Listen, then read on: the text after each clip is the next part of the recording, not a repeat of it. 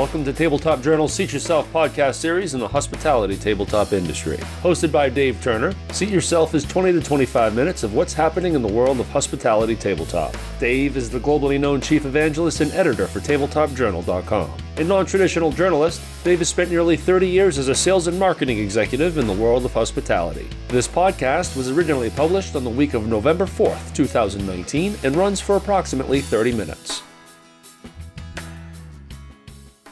Hi, everyone, and welcome to episode 48 of Seat Yourself. Of course, Seat Yourself is our approximately 20 minutes or so in length podcast on the whole world of hospitality tabletop.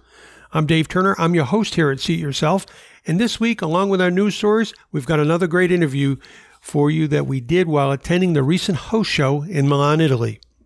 This week, we'll be talking to Matthias Feltzer from the Dutch company StylePoint. StylePoint was one of the most interesting companies we saw while at Host, and Matthias Feltzer is a founder and the creative force behind that company. And then, in this week's 60 Seconds with Shannon segment, we'll be talking trends in flatware with Edward Don and Company category buyer Shannon Talon. As always, Shannon gives us her opinion straightforward and unvarnished. And finally, in our commentary this week, we'll talk a little bit about why putting yourself in uncomfortable situations can be very good for you, both personally and professionally. And now, with the Halloween uh, holiday behind us, that means that there's only less than 60 days left in the year 2019, and I hope everyone is where they need to be for a strong finish to this year. The holiday season that we're in now can be hectic for the tabletop category, but for those who know how to play it well, it can be one of the best times of the year for their business. We've always felt that the success at this time of the year has really has a lot to do with how well you've prepared and how you approach this last stretch run of the year. And again, best of luck to everyone. And so, with that, let's get episode number 48 underway.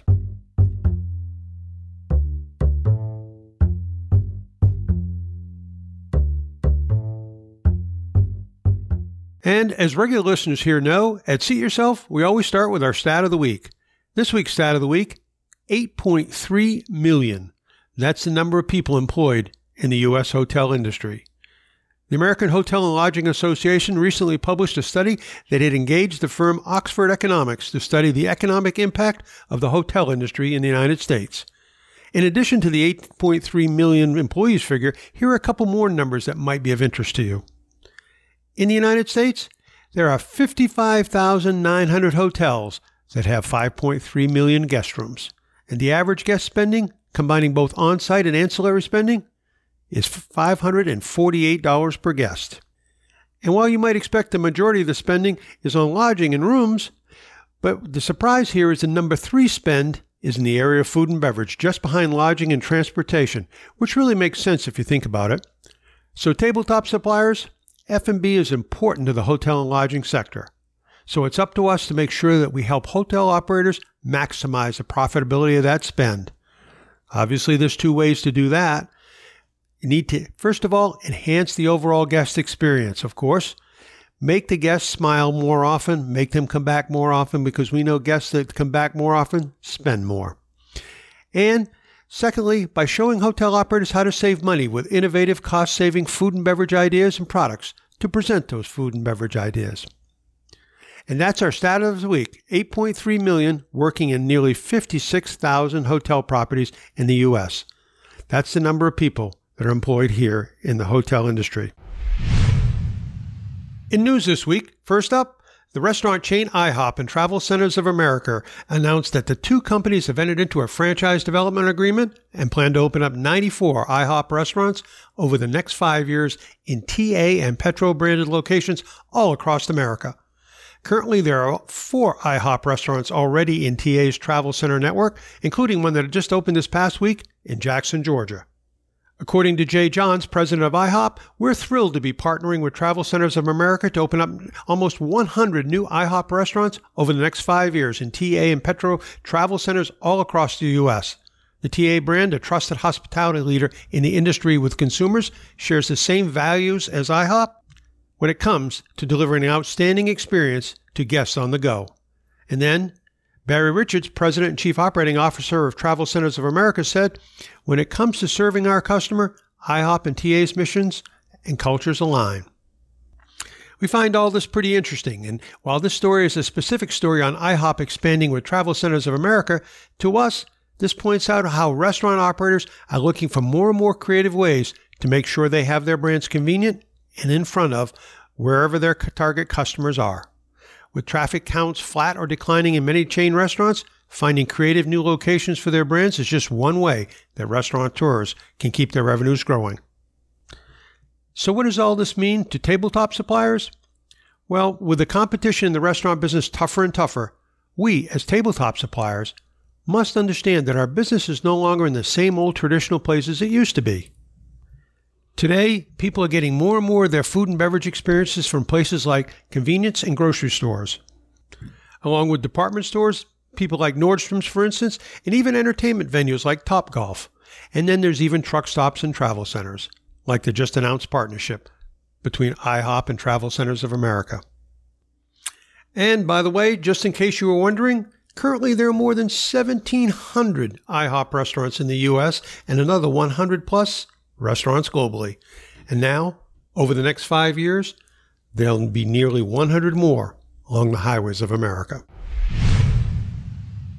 And also in news this past week, Food Service Equipment Reports published a great interview with Gene Clark from Clark Food Service, and a majority of that interview was devoted to how they go about attracting top young talent to his Pennsylvania company.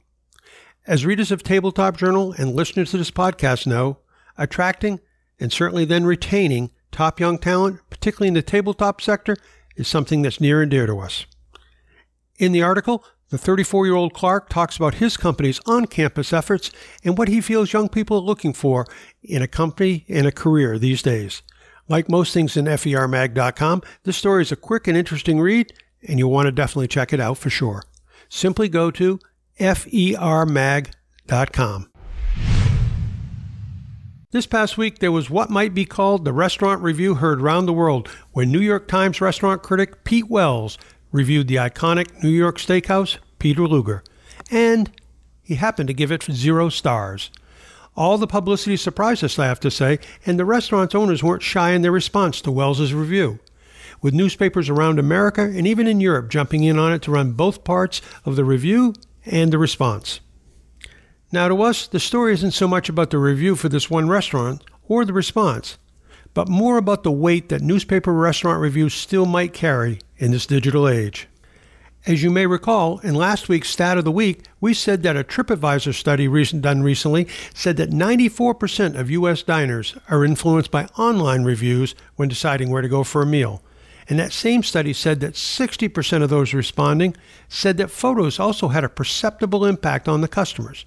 So I'm just wondering in the review section in the New York Times, or any other newspaper for that matter, in this digital age, is as meaningful as it once was. And that will be one of the roundtable topics for our newly launched podcast every other Thursday that we'll be taking on about and talking about in this Thursday's episode. So be sure and check us out. The website for every other Thursday is, oddly enough, every other Thursday, every other Thursday podcast.com. And in company and product news this week, as we continue to bring you insights from the just completed host show in Milan, we have our next interview up this week, and that's with Matthias Felzer from the Dutch company StylePoint. As you probably heard Shannon and I talk during our From the Show Floor episode, StylePoint, in our conversation, one of the most innovative tabletop companies we saw at the host show in Milan. And now, for those of you who may not be familiar with StylePoint, StylePoint is a leading supplier of hospitality non food products available throughout the European continent. They supply customers from all over Europe who trust in their market expertise and StylePoint's ability to provide innovative tabletop solutions to operators of all types and all price levels. So, at the host show, I got to spend a bit of time with Matthias Felzer, who is one of the founders and the creative force behind the StylePoint brand. And here's what he had to say. Hi, we're back here at the 2019 uh, version of Host Milano. This is the 41st edition of the show. It's a fantastic show, and one of the more fantastic pieces of the show is a company that I've spent more time in than almost any other one since I've been here, and that is StylePoint from the Netherlands. I'm here with Matthias Felzer. He's a co-owner and co-founder of this company. Matthias, thank you for joining us, and tell us a little bit about who StylePoint is and what you do. Um, thank you, Dave. Uh, we are a tabletop specialist uh, and buffet spe- presentation specialist uh, based in the Netherlands. Um, we started 15 years ago. Uh, we have a hotel management background and we supply actually products on your table and on the buffet. What we try to bring to the market is, is uh, uh, wow factors for our customers. And actually, what we try to do is bringing solutions for our partners. So, how they can start talk with their customers and bring something new. Uh, that can be in, in, in products uh, which are good value for money, but we also try to do that in innovation. So to bring something that is completely new, completely different, what nobody else is doing at this moment of time in the market. Um, I'm gonna show you around a little bit later what I mean with that. But I think that's one of the success success factors why we have been growing very fast in the last 15 years. Uh, at this moment of time, we are active in around uh, 15 countries in Europe. And we have been here on the show for the last two days. And I think uh, we will sign up another 14, 15 countries easily uh, at this moment of time. So um, it's good to hear that also um, uh, it's adapted by the, the people here in host that they see something new uh, which inspire them and hopefully they can bring to their customers. You know, th- since we're on a podcast here and people can't see the booth and see the wonderful products in here, tell our audience what differentiates StylePoint from all the other companies that are here with tabletop products? Well, we try to look we try to look ahead and, and see where the market is going. And uh, I want I want to give you an example of what we just developed. It's uh, it's uh, something we do with our Studio Raw. That's part of our uh, of our range. Uh, we have uh, a small facility in our in our showroom in the Netherlands where we create um, tailor-made dinnerware for star chefs. And when we started doing that, we found out that it was very hard for our partners around the world to adapt that because you had to be in our showroom to to develop such a plate. But we started to think further and we sit down with our marketing and then we found out the idea to develop a configurator where you can easily in three steps uh, make your own plate and that is something what the chef is often asking us especially the star chefs they want to be different uh, um, You're speaking about the Michelin star chef. Yeah, yeah. This is the the high end, the, the, the, the star chefs. They always ask us, can we have this exclusive? And of course, um, um, for us as a, a, a, a, a producer uh, and, and, and, brand creator, it's hard to give something exclusive only to one restaurant. So, with that in mind, uh, also the idea of Studio Raw came alive. And what we do over there, the, the star chef uh, can create his own plate just by uh, picking a glaze, make his own combination, and he does it on a configurator. So he does it online. He can do, he can do it while he's thinking about uh, a, a, a, certain menu, a new menu on his cart. Uh, uh, he can he can um, uh, go onto the configurator, play around with the shape, then make his own design with the colors, and he he will see the the actual 3D. Uh, now the configurator you're talking about is this computer screen we have here right in front of us. Yes. Yeah, correct. So you can you can you can develop the plate yourself on the screen, and from that point you can also push a button, make it augmented reality, have it in front of your table, and you will see what the plate will look like in your own restaurant in your table together with your cutlery. Just push the button to order and off you go. So it's going to the next dimension. It's the same as with the car configurator. In the in the retail industry, we are already quite well known uh, with config- configurators. But with uh, dinnerware, we are not. And, and mainly it's because with normal production factories, you need high quantities to make something unique for yourself. With us, you can do that from 28 pieces. So from 28 pieces on, you can create something unique for your own establishment. I want to make sure I heard that right. It's 28 pieces. And what is the right the turnaround on a 28 piece order? What turnaround time? It's around four to six weeks, but we need to develop the plate. So if we have to ship it out within six to eight weeks, you will have it on your table in your restaurant and you can work on it. Truly unique to your restaurant differentiating it from everybody else that you compete with up and down the street in your city or your village. Exactly. In the colors you had in mind, which match best with your dish.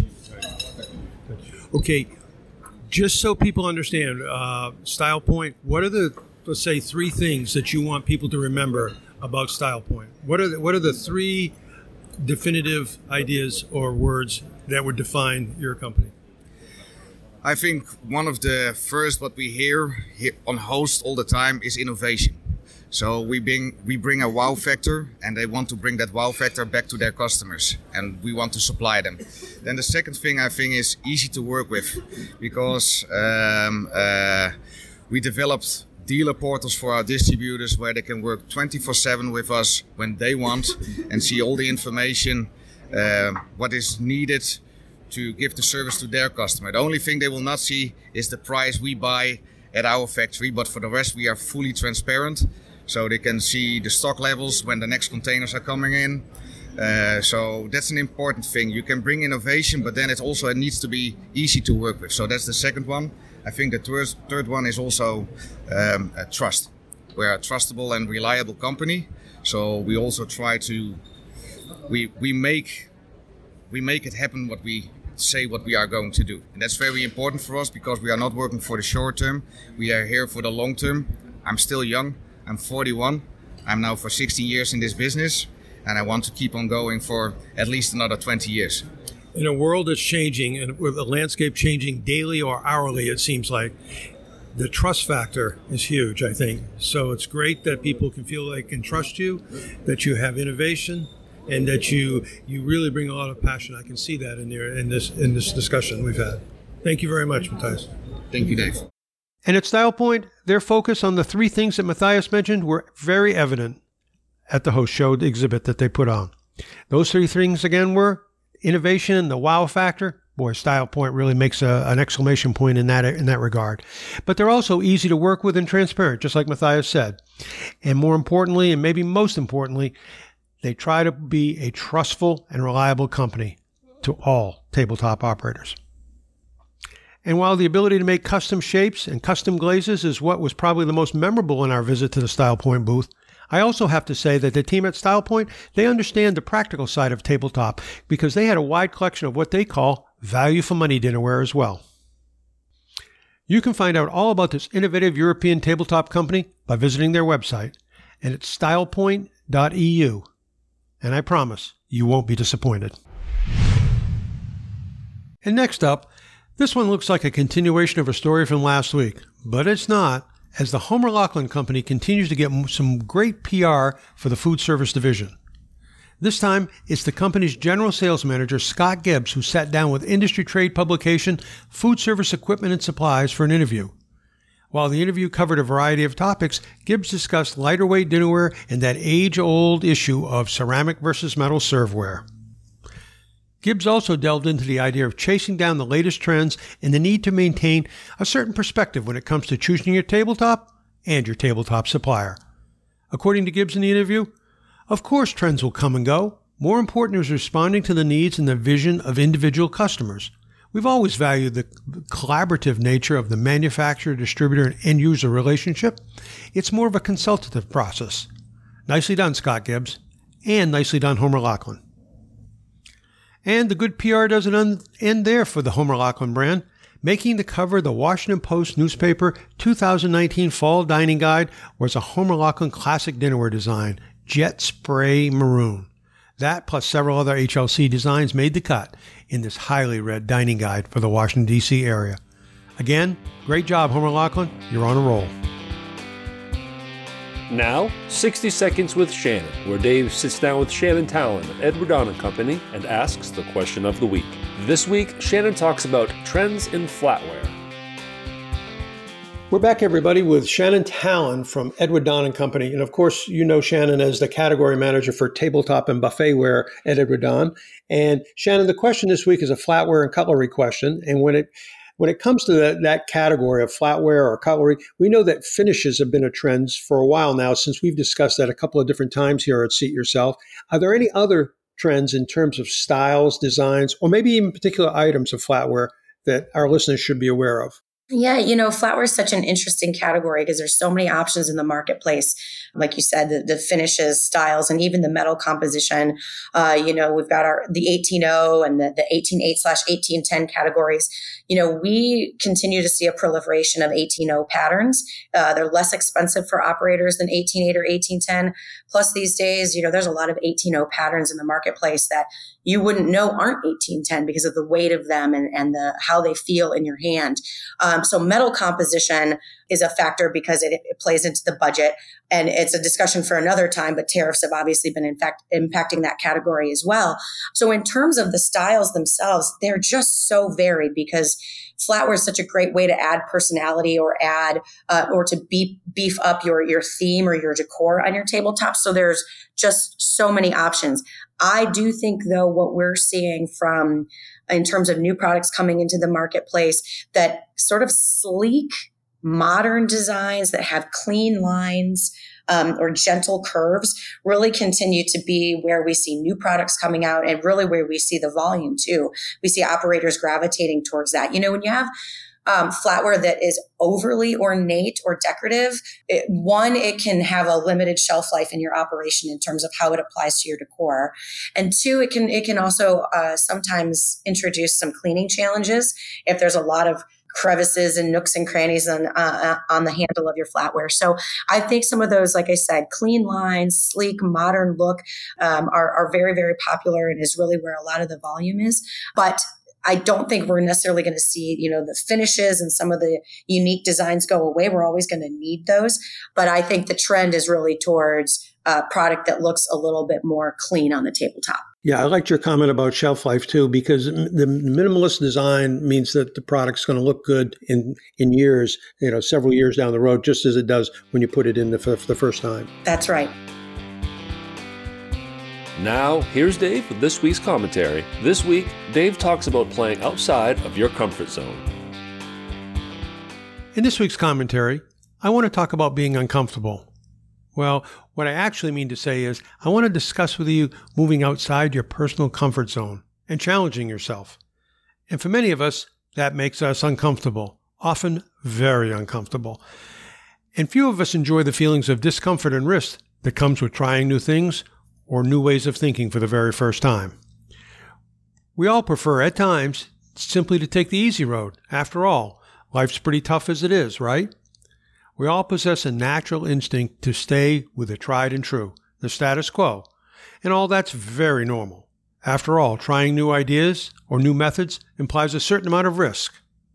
And certainly in our previous commentaries, we've talked plenty about the speed of change these days and the fact that both in our business lives and possibly our personal lives too, everything is in a state of flux, moving at warp speed. So, seeking comfort and staying in our comfort zone that makes perfect sense. But when we stay within our zones of comfort, what kinds of things do we miss? And just as importantly, could there possibly benef- be benefits from playing outside our comfort zone? And if so, what would those benefits be? Well, today I want to give you just five of the many benefits that come from stretching ourselves and moving beyond our borders of comfort. The first thing that happens when you step beyond your comfort zone is that you start to grow as a person and likely as a professional as well. But as you no doubt know by now, sometimes growing is not easy, and growing brings about many opportunities to fall and to fail. But as you begin to grow, keep in mind you cannot have a second step until you have a first. So the important takeaway here is go ahead, take that first step. The second step is almost always quite a bit easier. So personal growth is the very first benefit of playing outside your comfort zone. The second benefit, possibly, is that you might find new perspectives or new ways of thinking. And yes, changing up your normal routines and venturing out where you've gone where you've never gone before, that can be uncomfortable too. But the challenge that goes with that nearly always brings about new perspectives, and those perspectives come with new thinking.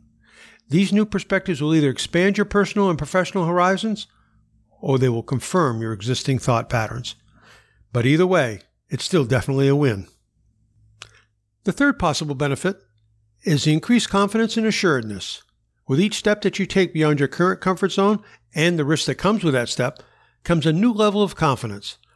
a being comfortable with being uncomfortable feeling, and that feeling is almost always equal to or better than the level of reward for taking that risk. Think of these steps out of your comfort zone as adventures. Adventures where you're building upon your existing skills with a specific goal of adding new skill sets to your already existing inventory.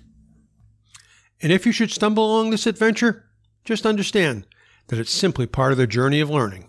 After all, as infants, we all learned that learning how to walk involved a certain amount of falling, and then getting back up to try again. It's all part of the adventure. Another benefit of stepping out and playing beyond our comfort zone is the idea that we don't always know exactly what to expect. So life definitely gets a bit more interesting and probably a bit more fun. Some might even call that exciting. So keep your sense of humor, have some fun, and grow a bit. And a fifth and final benefit of playing beyond where you're currently comfortable, you'll quickly begin learning more of who you really are as a person and what truly motivates you rather than just whatever your life routines have become. We all get into routines, or ruts even, both in our personal and our professional lives. Often we wake up and wonder, how did we get here? By changing it up and playing outside our comfort zones, often life becomes more fun, more lively, and we discover things about ourselves that we might never have ever found out. When we get out beyond our traditional comfort zones, we get more chances to achieve our dreams and more chances to reach our full potential. And along the way, there's a good chance that we might just enjoy life just a little bit more. So, if you're like most of us who value safety and security, when you take those first few steps outside your safety zone, it will probably feel just a little bit uncomfortable. But that's okay. Because as I said, you've got to have a first step before you can have a second. Remember, there are many benefits to playing outside your comfort zone. I've just given you five, but I'm sure you'll come up with many more of your own. I'm Dave Turner, and I'm glad to have you join me this week with this week's commentary.